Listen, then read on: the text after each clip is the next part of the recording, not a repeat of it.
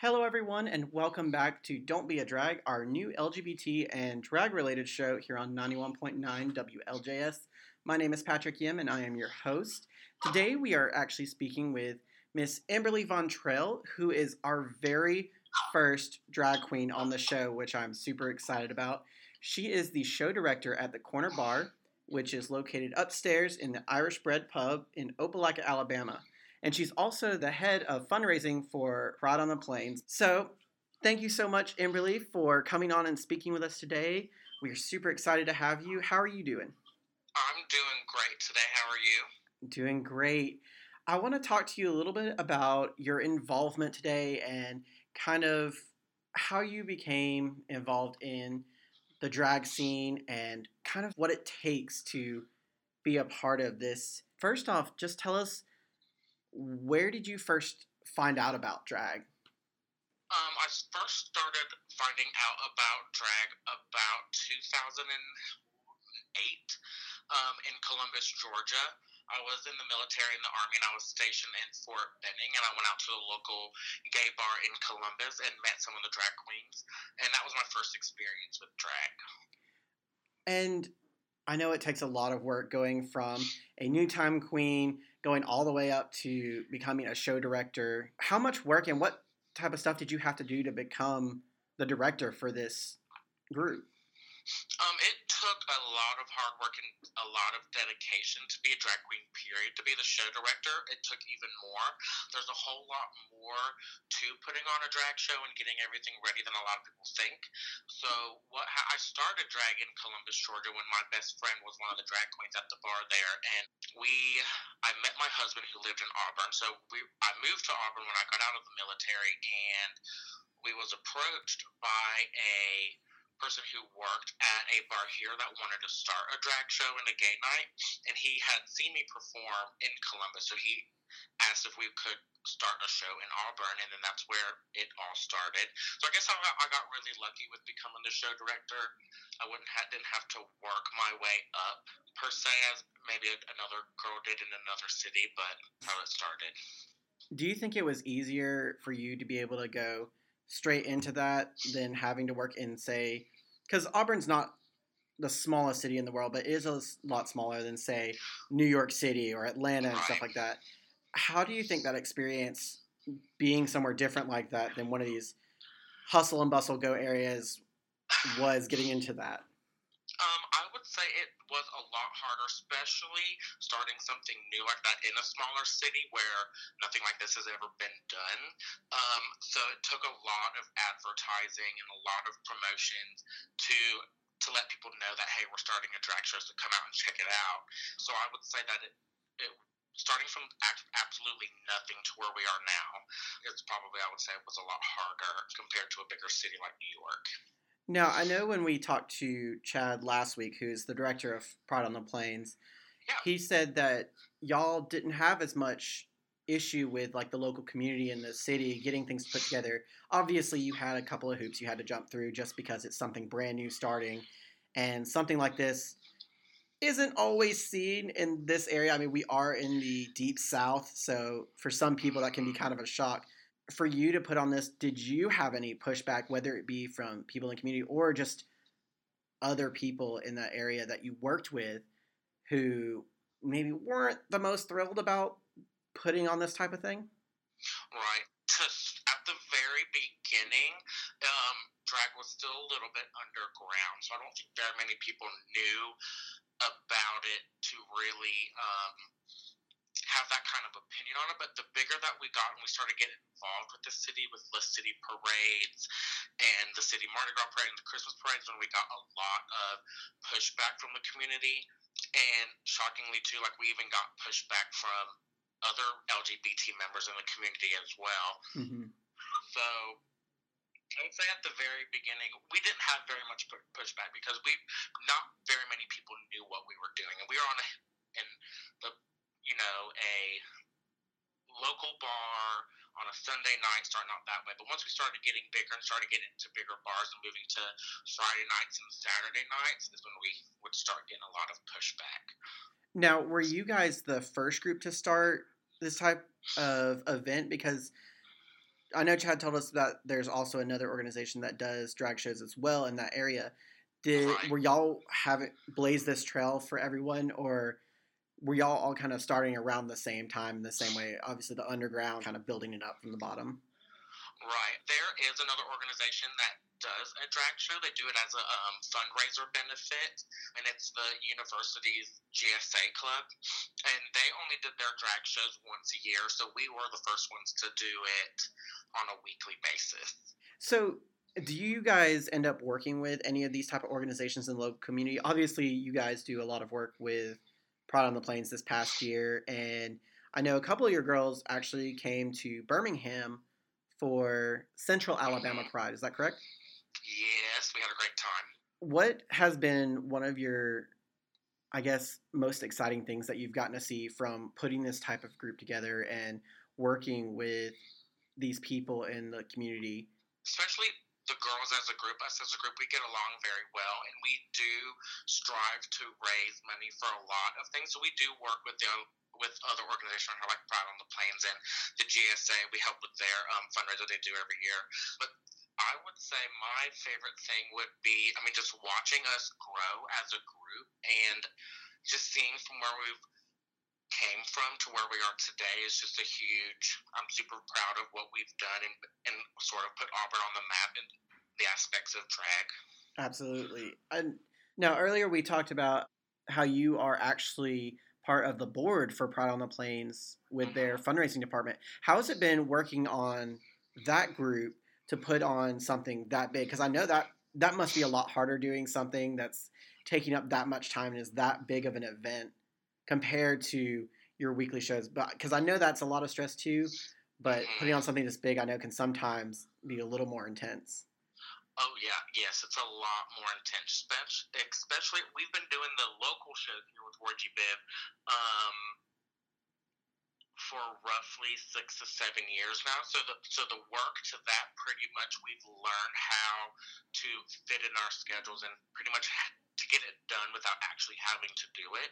Where versus Pride on the Plains, it was something that was completely new. My goal with fundraising was to raise as much money as possible, and the easiest way to do that, with especially me being the show director and being a local drag queen here, the easiest way to raise the money was doing drag shows. So me and the girls would donate some of our shows and put on special events, and we would donate our the door, or we would donate our tips to Pride on the Plains um, to be able to get what we wanted. And we all here pretty much have a standard, I would say, of what we would want our pride and our um, entertainment and fundraising would be. So it took all of us queens working together to be able to raise the money to be able to do that. I know that's just a lot to put together. I couldn't imagine all the work that you guys had to do to put that together. And speaking of, y'all are in the process of putting together Pride on the Plains for next year, as we spoke with Chad last week about. Talbot, are you still going to be involved, whether it be in the same capacity on the board or just as a performer and supporter? Are you uh, what are what are you going to be doing for that for next year? I was elected again to do fundraising for Pride on the Plains this year, so I'm holding the same position I did last year. So I'm super excited to be able to do that. And I think this year would be a lot easier because this time I know what's expected. I know what works, what doesn't work, and just to make the this year go by so much smoother than last year. Absolutely. And I know that you guys do a whole lot more stuff, obviously, with your weekly shows that you put together. So it's not just the pride that you specifically are working with, you've got a lot of other things to do. Tell me, mm-hmm. are there any specific events that you guys have coming up, whether it be just through the corner bar and the Roy G. Biv, or any special trips that you're getting to take? Right. Um. Well, our shows are every Thursday night at nine thirty, which is drag time, which is typically about ten o'clock, and then um, the last Saturday of every month, we always bring local or special entertainment from all over the country that'll come, and we also have a our Pride on the Plains pageant will be coming up in the end of October, and oh, the, all the Auburn girls will be taking part of the um, Druid City Pride this year in October, so we're super excited about that because we we do a lot of group numbers and choreographed dance. So we're excited to showcase that this year. Now, speaking of pageants, I know that you have actually competed in a couple yourself and have actually gained a few titles. Tell us a little bit about those experiences because I know that's completely different from just standard performing. How how have those experiences been in the competition side? Um, the competition side of drag is actually very stressful. It takes a lot of money, but it's all worth it. That's where you gain the most experience, and that's where you learn um, different things. Especially, it takes a lot of um, guts to be able to put yourself in front of a group of people and let them tell you what you're doing wrong. Uh, essentially, um, I've competed in three, uh, two pageants, and I won Miss Birmingham Rising Star in 2017. and I was Miss Prom of Plains of Emeritus um, for 2017, and I competed in um, Miss Caritas last year in Birmingham, and I got first runner up. So they maybe see me again on the stage competing for that again this year. Who knows? I know we would all love to see you coming back to another one because I personally have gotten to see some of your performances and I love it. So I really hope to see you again at one of these pageants, whether it be Mhm. in Birmingham or maybe another city somewhere. Tell us a little bit though about some of the work that goes into doing that because I know you said it's a very stressful thing. What Oh, right. what type of things differ from your like standard shows and performances that you put together versus these type of pageants? Always strive to do my best at every show, but of course, like work gets in the way and things get in the way to sometimes where you can't do your best. Of um, course. the difference between a pageant and a regular show, I would say, the preparation. You are having to have your gown ready, making sure that it, fit, it fits properly, it's the right length, um, it's got to be rhinestoned. Same thing with your presentation costume and your talent, which takes a lot of work. Um, and I've been rehearsing. It takes me about three months to properly prepare for a pageant, versus I can probably get ready for a show in one day for, Yeah. for a Thursday night show. Now, these type of uh, gowns and creations that you have to do for the pageants, do you personally do you create these things yourself, or do you work with other individuals to help you build these outfits? And Um,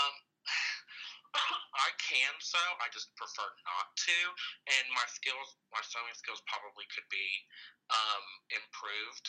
But I come up with ideas, and I work with seamstress and designers to create the actual product. And I use actually one of the local girls here is a fashion designer, so we use her a lot, especially when we need something done. I know you threw a little shout out to her and the work she's done. If anybody out there is interested in following any of your girls or your organization, do you guys have like a Facebook page and other avenues on social media that people could get connected with you guys and follow just you guys or your shows? Yes, um, we are on most um, social media platforms. You can find our show Facebook page. It's Roy G. Biv. Um, but we all have our own personal Facebooks and Instagrams that we, we would love all the followers because we do post a lot on there about what's going on and what we have planned doing. So most definitely, I'll check us out on Facebook. Now, um, I want to take a little diver away from kind of your work that you've done and the pageant side of everything. I just want to hear some stories from you and your experiences uh, within the drag and LGBT community, whether it be um, something good that's happened to you or maybe something that might not have been the best thing, but you've had to work through. So, Right. just tell us a little bit about some of your experiences. Um, one of the best experiences that I have um, doing drag most recently, um, we've had a really good um, story, but we have a, ever since RuPaul has sort of hit mainstream, Mhm. um, we've had a lot of um, individuals that want to come to the drag show but necessarily can't because they're in high school or they're not old enough to get there or they don't have the transportation. Yeah. Um, one girl in particular, she's in high school, absolutely loves RuPaul's Drag Race, and has been dreaming to come to a local drag show ever since that whole support local drag sort of thing has started, you know, going mainstream as well. Um, so she started messaging us and would follow us on Facebook and we would talk to her and see how she's doing. Um, we finally had an event that allowed younger people to come and her mom had taken her to come see our show and just being able to meet her was absolutely fantastic especially her coming with her mom and I, I spoke with her mom as well and just told her like how lucky that she is to be able to how lucky her daughter is to be able to have such an accepting mom to, to something like this because especially down here in the south it's not as um as accepting as you know we would hope it would be. But that was probably one of the best experiences I've had doing something like that. Um, and I would say the other, another great one, we had partnered with the Joy to Life Foundation, which is a foundation here out of Auburn or out of Alabama, and they raise money for um, breast cancer patients and breast cancer um, for local women. And we have partnered with them, and they're the ones with the little uh, pink um, license plates that you see on the cars, and it was very rewarding to be able to help raise money for them. And uh, my I would say probably my absolute favorite, and this is what got us into the Joy to Life Foundation. Is we there was a local woman here who was diagnosed with breast cancer, and we held a benefit show for her, and we ordered like this giant pink throne for her. And we put feathers all over it and decorated for her and sent her like this her own little VIP section. Did a whole show that was dedicated to her and donated all of our tips and all of our funds that night to her and her family to help her get through. So I would say a lot of positive um, things have happened, especially over the with my drag side of life. Absolutely. I know that there are a lot of good things that you can get out of being involved within the LGBT community and also with you specifically being involved with drag. Mm-hmm. But has that at all ever created any hardships for you personally? Um, yes, I would say. Um, there has been situations, for instance, with with my personal life, with me being a drag queen, but I don't let it stop me. There's, you know, situations with work or situations just with my private life, period. Um, mm-hmm. But I don't let it bother me. I always look on the bright side of things, especially when something like that happens. Um, we did go through a lot of hardships, especially with the local Christmas parade here when Pride on the Plains did a float. And a, a lot of, you know, local community members felt like the um, gay community didn't really have a right in the Christmas parade because of the whole, like, Christian aspect of Christmas. So that was, and especially since we were putting a drag queen and a drag king on that float, mm-hmm um, but I think because of all these hardships and stuff that we have gone gone through, makes me want to stand up and do drag even more. Show them like a, you know, I'm a normal person too. I have feelings, you know. I have a regular job. I still pay my taxes. I do everything else that you do. I just work differently than you do. So, yeah, I, those hardships are definitely a a big stepping stone, but once you get through them, it's it's worth it's worth all of that hardship that you went through. I know you said that um, you actually had a, a kid come through who was very excited and ended up coming with their mom, but as you said, also there are a lot of people who don't get those kind of opportunities just because their family may not be as accepting or they just may not see it as the best option for the person, whether it be their kid, their sibling, whatever it may be.